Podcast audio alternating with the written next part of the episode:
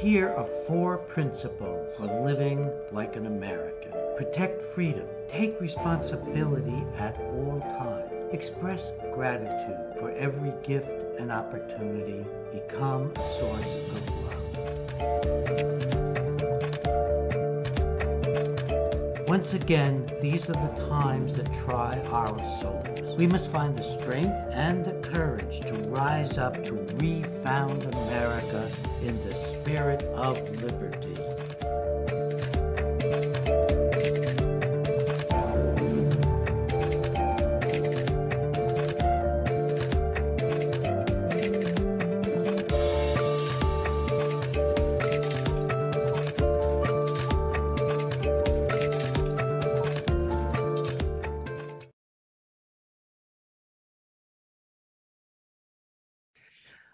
Welcome, my wonderful, wonderful audience. Always glad to be here at this rock of my life where I get to be on a TV show and uh, to talk with you about what's going on in the world. Interview wonderful people like Samuel Sigoloff, MD, whom is already, I think, up on screen with me. This is Refounding America and uh, reclaiming ourselves and uh, it's Brighteon TV. And we're on at uh, live. This is live at uh, 6 p.m. on Wednesdays.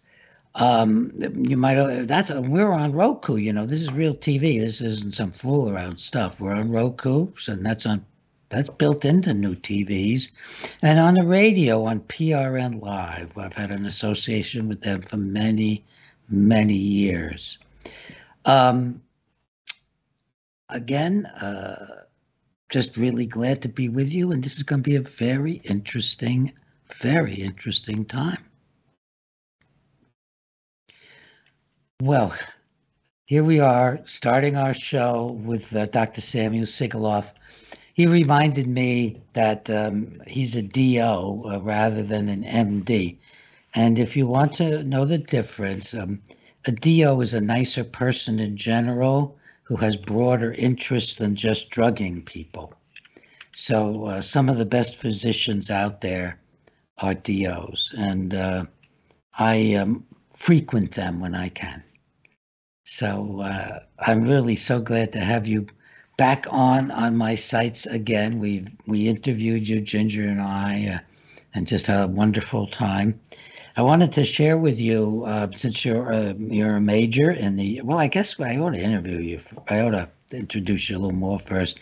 You're board certified in family medicine. See, they DOs are real physicians and better often, and a major in the U.S. Army.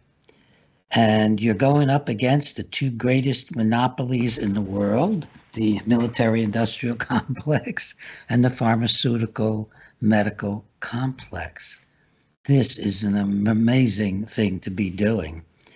And uh, you've come up against them in terms of the COVID injections, and despite having a great career, they don't like that very much. And we're going to talk about that and uh, your situation, and also your own individual uh, research. Um, and uh, you've done, you just do a lot of really good independent research. I also wanted to mention to my audience and to you that. Um, for the first time um, to, to today. Um, it'll be going up on Thursday at five o'clock on uh, America Out Loud Pulse. Just look up America Out Loud. Um, Ginger and I interviewed another uh, outstanding representative of the military, Dr. Thomas um, um, McInerney. And um, he he's a just an amazing man, um, a general in the U, U.S. Uh, forces, and he has uh, God. He's done over 400 combat missions, but he just knows a lot about uh, globalism, and he knows a lot about uh, Asia. He's for, had very high uh, positions in Asia in the service, and um, I, I, just want to boast about one thing. Um, that just struck me. He loved our book, COVID 19 The Global Predators. And we had never talked before. He went on rhapsodically about how it is the book to uh, find things and look things up and go back to as the best uh, understanding of what's going on in the world today. And um, it was it was uh, it was heartwarming, and it just revitalized my desire to tell people about the book more than I do. I don't push it on my shows uh, enough, and and he came up with descriptions of the way communist China is influencing us, including our elections, that were mind blowing that I did not know about. And you can listen to this. Um, if uh, this is uh, January 4th, and it'll be uh, on January 5th on America um, Out Loud at 5 p.m. Li- uh, live, and then it will go up there, uh, you know, in the archives. But you could have two great mili- examples of mil- of the military, young and retired, in two days by uh, following this show up with our show tomorrow uh, on America Out Loud. And if you haven't been there before, it is a, an amazing place to go, America Out Loud. It's where we do our Ginger and my my radio show together, and is where we write columns uh, on a weekly basis. Ginger does amazing uh, writing there. Well, how has your life been since we interviewed you a short time ago? Hasn't changed much yet, sir. Nothing much is. They haven't done anything to you yet. Not yet. Thank you so much for having me on. And I first want to start with saying that anything I say is my own opinion, not that of the Department of the Army, nor the DoD, nor the U.S. government. Well, tell our audience what you've been doing, what you've been up against, what the data is shows from the military and this uh, rather extraordinary uh, ability the military has had to collect data on the vaccines and then to disappear it. but it's happily, I think, it was captured before it was disappeared by other people. Is that true? Pretty much. That that's an overview of it. I think the story goes much much deeper, and I'll be putting a podcast out this weekend that talks about how deeper it goes and how the whole and what you're referencing is the, Defense Military Epidemi- Epidemiologic Database, or DMED. And right. people may be familiar with Thomas Renz when he was um, on Capitol Hill and he said there was these three whistleblowers, um, Sam Sigoloff, uh, Lieutenant Colonel, and Dr. Theresa Long, Lieutenant Colonel, and Dr. Pete Chambers. We all came forward and said this data looks terrible. And we saw hundreds of percent increase in um, comorbidities, so illnesses, things like pulmonary um, embolisms, heart attacks, strokes, uh, infertility, cancers, all these. So a huge significant increase, and this was only in the active duty population. And then shortly, a few weeks later, that entire database was taken down, and the story is there was a glitch, and the glitch fixed it, and a lot of those numbers corrected and went away. Um, that's that's the big story. Now, that led to other people digging into the numbers significantly. And it appears that even the numbers that we were given as the baseline for the previous five years, those have been altered. So wow. what it appears is there's a false, a fake system where they fakely put the numbers in there to make it look like the the increase wasn't as bad as it was. And they did that about a few years prior. And they also coincided it with a server migration so that so in computer systems you put a file here and then time later you put a file here you can see that difference even though when you pull the files and you see all the data together but if you physically look at how the data is placed onto the hard drive you can see there are spaces in between. When you take that data and move it to a different hard drive and do a data migration to new servers those spaces go away and they get filed right next to each other. And that's what appears that there may have been some of that at play. What would that do when the, when that data was mixed like that? I'm so what, what that would do, or what, what the allegation is, and again, these are all allegations. We we don't know that we need investigations to figure out what's actually happened. But it appears this may be the biggest fraud ever perpetrated in humanity. God. Because it's, it's a false system that was falsely had a glitch that they corrected to try and make it look like it didn't have as big a spike, but the whole system may be inaccurate. And it's the system is run by a civilian contractor. Mm-hmm. And it's only military data in there. So this is potentially secret, top secret information because it's dealing with the health of every service member. Yeah. Roughly how many uh, people were covered in this data? Have you any idea? Um, like in the entire database, it's all the active duty military personnel. Yeah. Um, rough numbers I couldn't tell you, probably in the 500,000 range, but there's no specific information. It's it's um, de-identified information, so it tells you trends. Wow. What was the most striking trend to you about it? Well, we discovered this, and it was Dr. Long. She called me and said, Sigoloff, I need to make sure I'm doing this right. Go into this system. Okay, ma'am. Okay. And put this information in. And I believe there was like a 400% increase in pulmonary embolism, maybe Yeah. a 300% increase in testicular cancer and breast cancer. I mean, overall, it was about a thousand percent increase in overall morbidity. So that's illness and reasons to go to the doctor for. And many of these these illnesses can make one combat ineffective.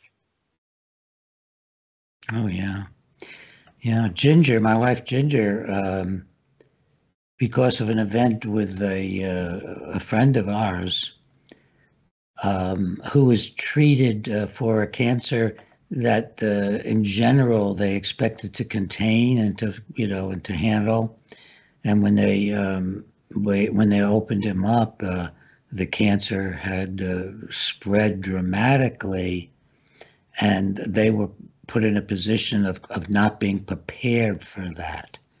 And um, they'd even done some things which then delayed treatment of this cancer because some of the tests they did uh, for uh, made it necessary for them to go ahead and do um, uh, radiological tests, which pushed off the radiological treatment.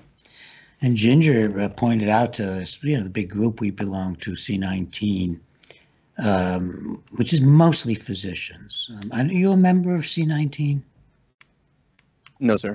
Oh, well, we can we can manage that for you. McCullough started it, and it's uh, it's hundreds and hundreds of mostly physicians. And um, I'll talk to Ginger then after the show about because she does some administrative work like putting new people on. Um, and then you'll have to adjust all the material that keeps coming into your emails, and they have a. You can also separate it out into packages and things. But she's written to them saying we got to start thinking about, or you gentlemen and ladies need to start. Th- she's not a physician, need to start thinking about um, your treatment regimens and and your your preparation for even uh, examining tumors because they may be uh, they may be expanding at a far greater rate than you anticipated because of the vaccinations. Does that make sense to you? Yes, sir. And it's interesting you bring this up because I recently interviewed Dr. Lee Merritt. She's Yes. a orthopedic surgeon, and we discuss in this it's episode number 54 on my podcast She's not a, and Lee Merritt's not an orthopedic surgeon, she's a pediatrician. orthopedic uh, Dr. Lee Merritt, orthopedic spinal surgeon. Yes, sir. There's a Oh, all Merritt. right. I'm thinking of Lee Merrick. Okay.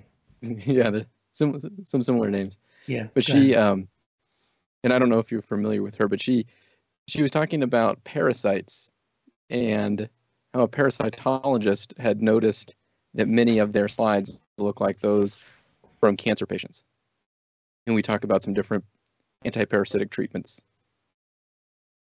Yeah. Yeah. Well, take a, where would you like to go from here? I want to, um, I've sort of been st- um, making us stutter a little bit with it, you know, bringing up different subjects and things like that. Um, I'd like you to just, uh, you know, this not, this audience may not overlap hugely with the audience you were on with before with us. So uh, just uh, tell people what you've been through and, and, uh, what your thinking is about all this stuff because you know a lot and you know a lot about the service. yes sir so just a quick reader's digest version is you know i was in the covid tent i was the only doctor that volunteered in alaska to go into that tent i was out there for a month and a half and i tested as as liberally as i could i made any excuse to to fit a diagnosis and to try and test as many people as i could and after a month and Mhm. a half i never got a single positive test then a short time later they came out with the ingredient list of what's in the covid vaccines and i looked up some of those ingredients uh, in particular DSPC and DSPE. Those are both lipid nanoparticles, and I encourage your listeners to go um, check those out, search them, see what they are, because I believe those are bioweapons. and I lay out that whole idea of a bioweapon in my episode number 33 and I, I show you every single document because I don't want you to take my word for it. I want you to prove me wrong because if I'm wrong, then I'm happy. Tell people the how truth. they get to episode 33. Yes, sir. So they can go any on anywhere you get um, podcasts, so iTunes, Spotify, any of those places, but you can't see the documents. If you go to Rumble and you search After Hours with Dr. Sigoloff under channels, it's episode number 33. It's part one of my biowarfare series. And in there, I show the business documentation of how Fosun Pharmaceutical made an agreement with BioNTech in March of 2020. And part of that agreement, they would do the research in China, or some of the research in China. They would, and China would only market to China, and BioNTech would market to the rest of the world. And then I showed the business agreement between BioNTech and um, Pfizer. And that was done in July, and how Pfizer would supply America with about 300 million doses. So you basically have a Chinese communist government working through BioNTech to supply a treatment. It's not a vaccine, a genetic therapy to American service members and American civilians. You know, I know, I picked that up uh, early on and, and just uh, directed people to it in our book in COVID 19 and the global predators, but I didn't have much detail about what was going on. And um, so the they're actually manufacturing in China? Yes, sir. And in that, when I made that video, some of the, the testing sites were redacted. Some of those documents have been re-released since I've made that, that episode. And it shows that the testing site was made in Shang was one of the testing sites was Shanghai, China, that was previously redacted. And what's very interesting about if you look at the redaction codes, so it's a blacked out area, it says B and has a number four. And if and I show all this documentation as well. If you look at the redaction codes B4, it says that if that were to be released, it would it would inhibit the application of a US weapon system. Wow. Now, has this got any media attention? Is anybody doing anything with this? Is Tom Renz doing it? My friend Tom Renz, the lawyer, doing anything with it? I, I think it sounds so crazy that people want to disbelieve it. Yeah, me too. It's just, I, but I, folks, I run into that almost daily now. I, I ran into that with the McInerney, uh, the general. I mean, it's like, oh my lord, these things I'm learning. Um, and uh, so many of us have so many different things we're finding and yeah it really, is hard to accept. So and and do we have evidence that those batches were going to the us then? Well they were at least tested in shanghai china. I don't mm-hmm. know where they were manufactured. And another episode i show how the dod or at least the government supplied batches of comirnaty comirnaty labeled Mm-hmm. And I say that for a very particular reason. When there is a man who called, we'll call him Chad, and I have this whole phone call on the episode. And Chad called Pfizer, got to a representative, and the, gave him the lot number, FW1331. And the lady looked it up in her system, and that lot number was produced in France. Well, at the time, there was no FDA approved location for production in France. And the reason they call it Comirnaty labeled is because in Europe they're they're equivalent to EUA. I believe it's CMA. They can put the actual brand name on it, whereas we can't do that in the United States. So that's fraud because they brought it from France, mislabeled. It's a mislabeled product. That's a felony. And now they're trying to present it as the actual product. Now that now France, I mean, uh, the EU. I'm just recently reading. Um, in January of 2021 started marketing that the Comirnaty under the Comirnaty label in Europe. Does that fit into your story somewhere? Yes, sir. And they're equivalent to EUA, the emergency use authorization. They can put that Comirnaty label, that name yeah. on there, even though it's still equal to emergency use authorization. And some of those um, manufactured possibly in China? I know the EU is stupid about China to stupid as you can get about China. Well, I haven't seen I have not seen anything about manufacture in China, but I have seen research done in Shanghai. Yeah. And so, I mean, if you research it in Shanghai and you have a business agreement that you're only going to sell to your people, you can't make a profit that way unless you want to sell to the whole world. But if you want to protect your people from whatever's in this, then you'll sell to your people and you'll give them whatever they're going to sell to the rest of the world. The um, I know it's it is a, called a partnership be, between uh, the Chinese and um, you know the inter, the intermediate Pfizer. Um, the, the company that Pfizer partnered with in Germany is part has partnered with the Chinese. BioNTech. Yes, yeah, BioNTech. Thank you. That uh, that, that literally was uh, very early on, uh, folks. The um, Pfizer went into direct partnership, but very very early on with BioNTech, and I'm sure that uh, Bill Gates involved with that. I mean, it has to be because he's just been promoting Pfizer from the beginning, going back ten years before all this as the as his vaccine people, along with Moderna, and um, and so at the very very start, we we have these connections directly into China, partnering through Germany. And a listener may not know this, and I'm sure you do, but Moderna has never brought a product to market in its entire existence until now.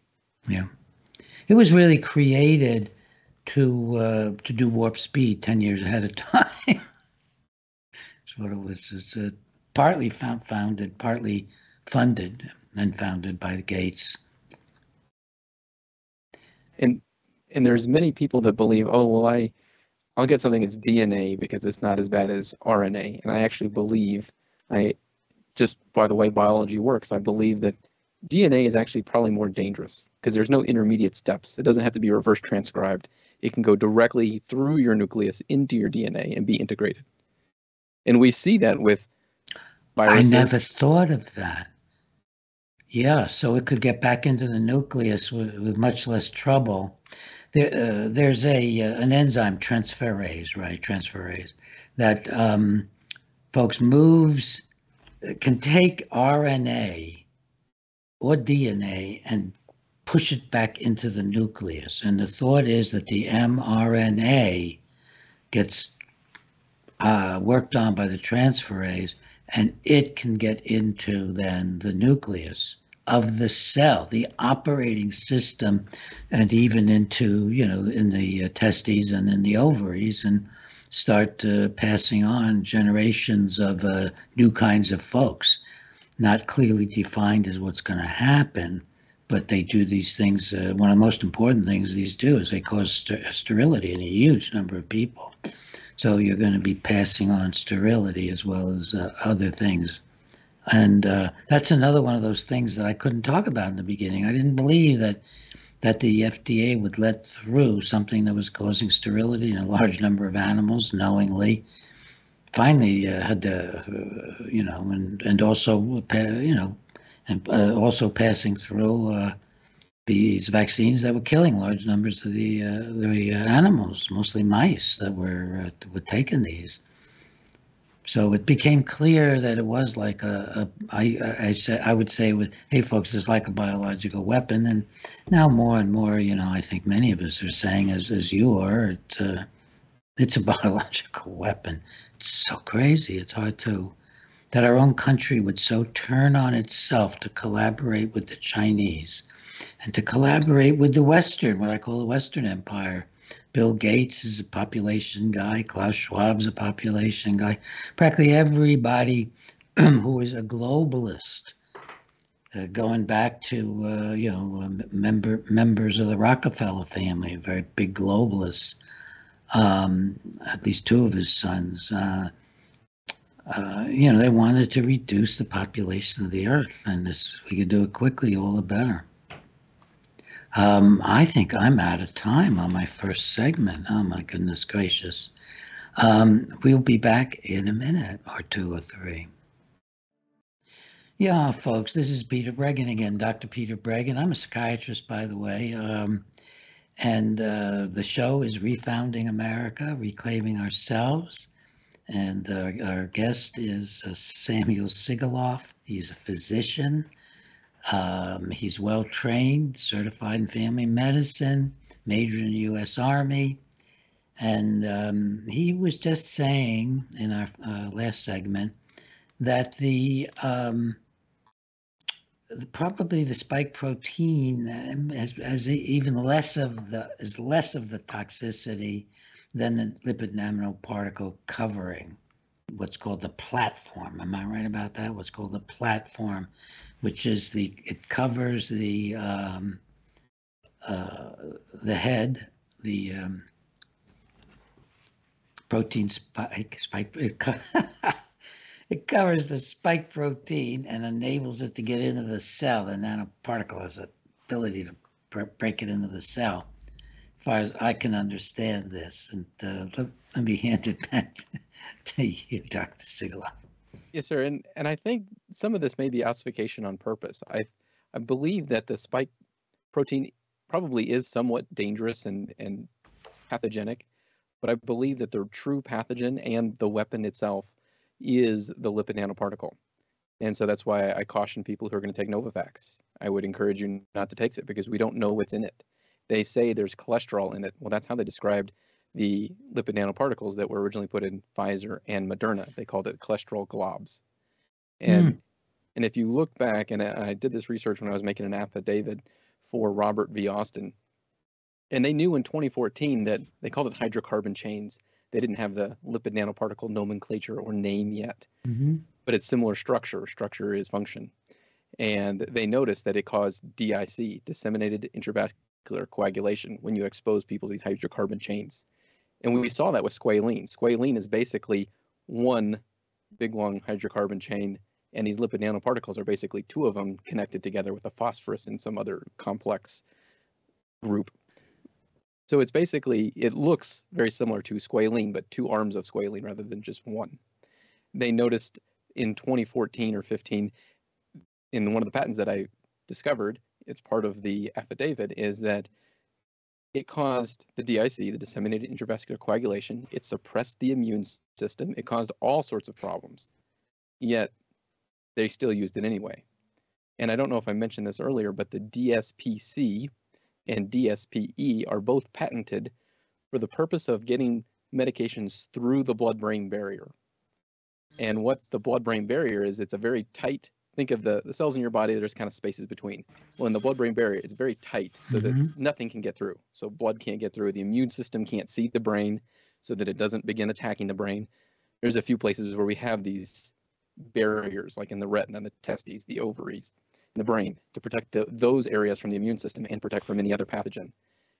And these lipid nanoparticles were specifically patented to go through that. So this whole idea that it was supposed to go in the arm and stay in the arm. That was a lie from the start. Huge fraud. Such a huge fraud. And we've all heard many physicians say, oh, we think it might be safe in pregnancy. You should go ahead and get it.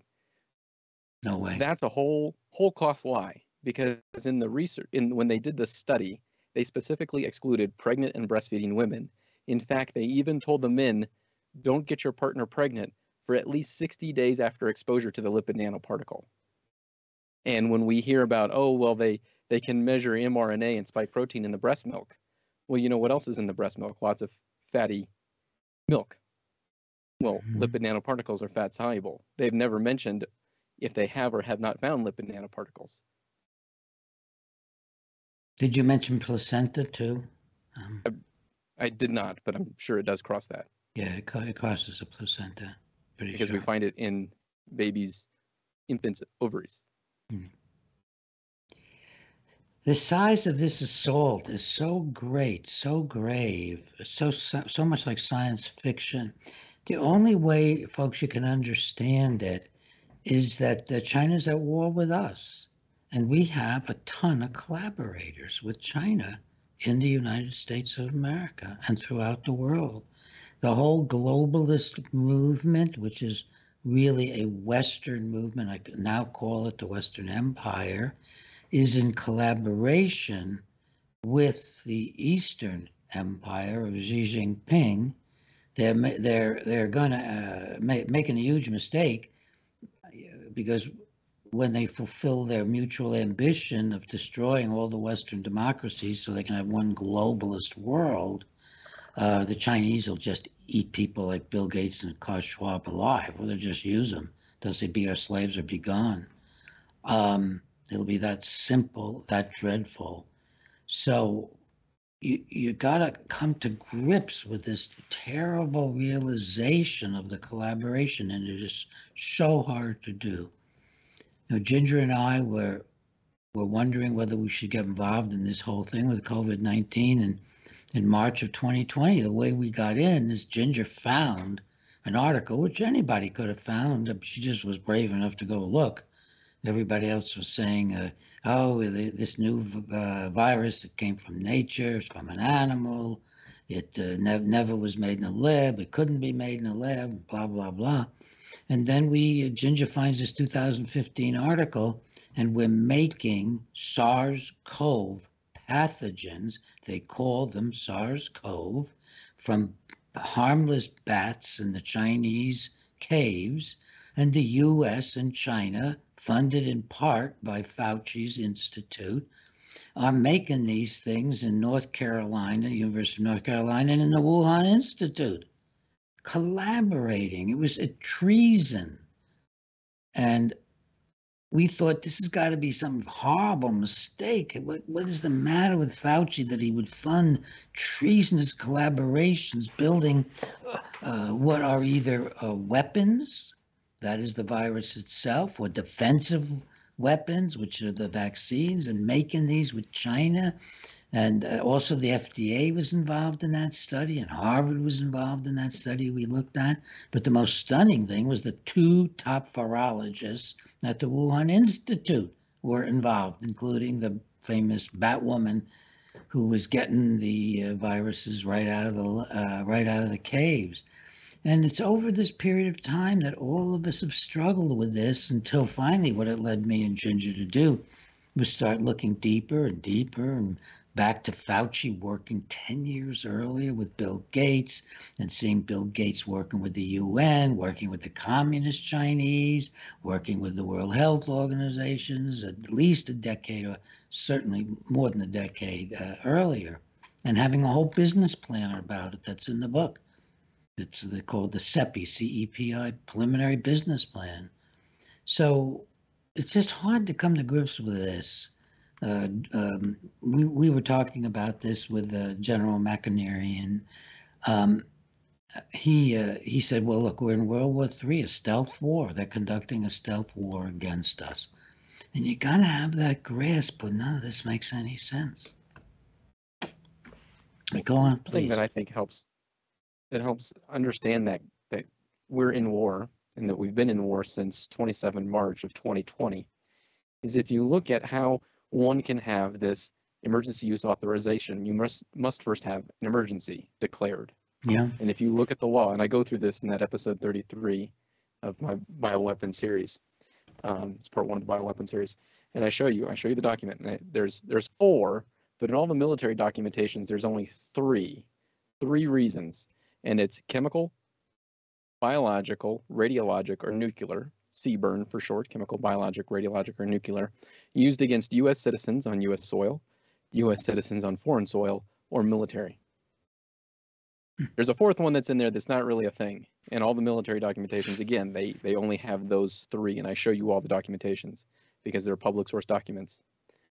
So for them to have said there's an emergency, there has to be a biological weapon used against Americans, either on American soil, yeah. on foreign soil, or against the military. And for that to happen, they declared war on that day, is what I contend, on 27 March 2020, when they said there is now an emergency. We're going to use emergency use authorization.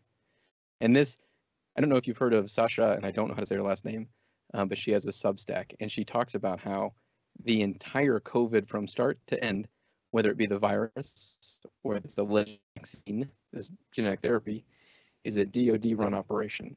And it coincides very, very closely with everything that I've researched. And as she goes a little deeper in certain areas than I'm able to um, because of time and just the way she thinks. But it's all the same information. We're just in the process of looking into that, and I'd love it for you if you could send us uh, that particular documentation that goes into the DoD because it makes perfect sense. And the DoD actually funds some of this research openly. Um, so it's right there on the articles, you know. Uh, could have Fauci on it, and then uh, his NIAID. Just gives the institute, and then could have Department of Defense on it. Um, and uh, there's no question the Department of Defense is deeply interested in this kind of research. Other other uh, uh, research has indicated too that Fauci is uh, almost he's like an arm of the DoD. Now I didn't know that at the time uh, of the book, but there's a lot of evidence coming out about how much you know the DoD supports NIAID in its funding and support of looking at these pathogens. But you know, it's common sense if you think about it. You don't think that the ambitious people uh, like Fauci and and uh, the Defense Department aren't going to get on the phones with each other and say, "All right, well, how's that research on those bioweapons going?" And uh, but the idea that they all know this and they don't think the Chinese are going to use it, or they don't care if the Chinese uses it, and then when the Chinese use it, uh, we don't. I don't know if uh, be interested in your uh, your opinion, Dr. Sigoloff. I don't know whether the release was intentional from Wuhan, but the spread unquestionably intentional because China China closed down its travel and kept sending over planes to the U.S. alone with hundreds of thousands of people until Trump shut them down. And guess who didn't want to shut them down? Fauci, the great shutdown guy, didn't want to shut down travel from even Wuhan. Planes were coming in from Wuhan and all the big all the big cities in China, the U.S., like, that are capable of it by direct flight. Um, and then there were all the indirect flights that stopped somewhere first that that uh, couldn't even be tracked. So I mean, it all looks like we have a lot of collaborators in this, what I call the Western Empire.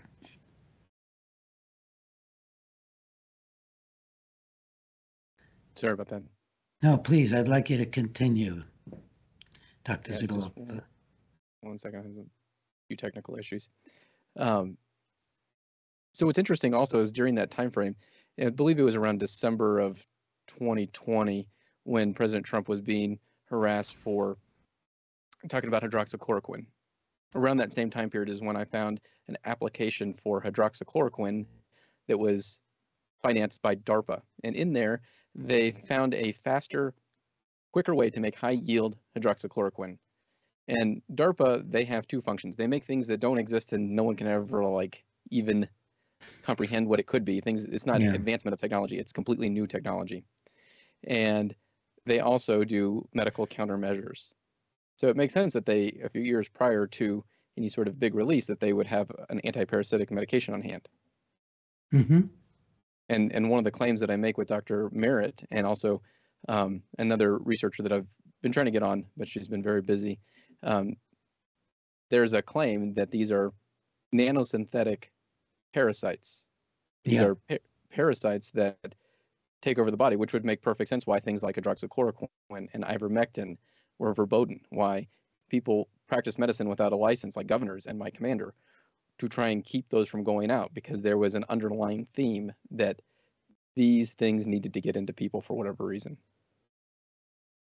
They're also, though, they do have general effects. Um, it has been successfully used um, against uh, viruses in general. Um, uh, both I think ivermectin and definitely hydroxychloroquine. And um, it is very anti-inflammatory. It uh, and it seems to do some kind of healthy modulation of the immune system.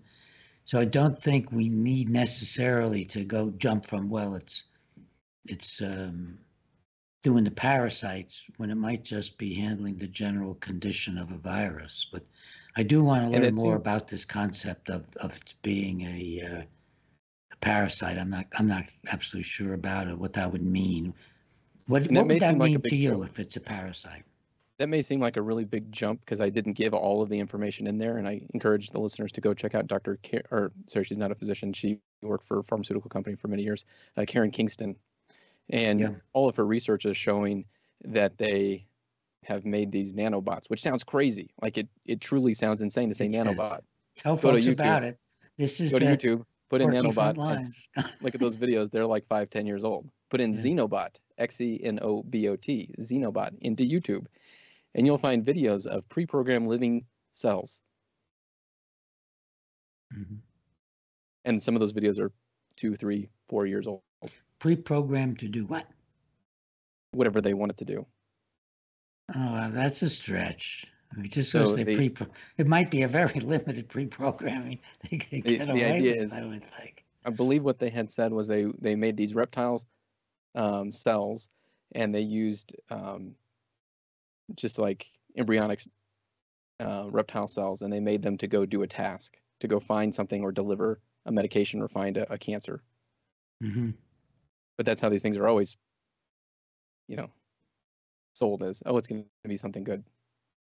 What else can it? be? Yeah, yeah, definitely. And it, it, it sounds insane, but again, I encourage your listener to pause right now, go to YouTube, put X E N O B O T in, and see what comes up. Don't take my word for it. Um, I'm so glad to be interviewing you. You know, I'm working on a new book, and um, you've you've really been focusing on some things that I have not, and Ginger has not.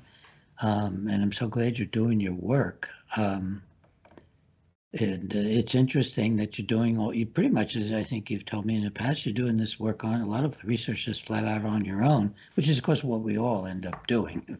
I mean, who wants to do it? We've got five minutes left. I want, uh, I'd like you to just, uh, you know, summarize your own sense of what you want to tell folks. What I want to do is leave people with hope because we've talked a lot of, about a lot of scary things, and I've kind of touched upon very scary things that your brain doesn't want to look at because it's so scary. And I, and I get that, and I understand that, and I don't want to leave people hopeless because as a family medicine doc, it's not my job to take away hope. It's not my job to give false hope either, but it is my job to give realistic expectations. And I want to encourage the listeners to go listen to episode 54 on my Rumble channel with Dr. Lee Merritt. We talk about things that if there's a way to get this stuff out of your body if you've had the shot, this might be one of the best ways to do it. Now, I'm not saying you should do this. I'm not saying you shouldn't. I'm saying you should go learn about it because at least one of the things that we recommend, the FDA would um, recommend to learn about. Let me make that abundantly clear. One of the things that we recommend to learn about to see if is right for you. The FDA has actually had people arrested because they recommend it as a treatment. And I'm not going to say you should use it as a treatment, but I know people that do use it. I know a man whose father got rid of his MS by using this treatment. But you should learn about it. Anytime the FDA says, don't do that, that's terrible, perhaps you should go use that to go think, maybe I need to learn about that. Why are they trying to hide it from me? And if you find that it's dangerous, then good, don't do it. The FDA might have been right. But often they've been so egregiously wrong in 180 degrees direction that I can almost use that as a as a guide to go, okay, well maybe I should go learn about that at least. I think it's very true that uh, pretty much the opposite is true of any pronouncements at the FDA, the CDC, or any other U.S. agency or any other foreign agency is making if it's relevant to COVID 19, because they are all working together to force you to take the deadly virus, maybe with the hope of programming you in some other ways in the future. Uh, but certainly, uh, it's going to it's killing a number of us, and it's uh, certainly uh, sterilizing a large number of people. Um, it's up to no good, and it isn't helping hardly anyone, and it's not helping anyone who's young or a child. So um, that's the truth about the FDA. And the FDA, in my many, many years of, of being uh, doing research on them, which goes back to uh, the 70s. I've been doing research on the FDA since the 70s. Um, they have never interfered in medicine in the manner they're doing now. And you know, when I went to medical school, um, and and more recent people as well, you didn't learn much about the FDA. You certainly weren't waiting on their pronouncements or this. And as for the CDC, it had nothing to do with the practice of medicine, but it has uh, pulled those powers in on themselves, and they've used COVID for that, and that's part of the totalitarian growth of our totalitarian government as a result of COVID nineteen. Does that make sense uh, to you, sir? Yes, sir. I wholeheartedly agree. Like they can't practice medicine, but here they are practicing medicine. And if you don't do what they say, then then you're an outcast.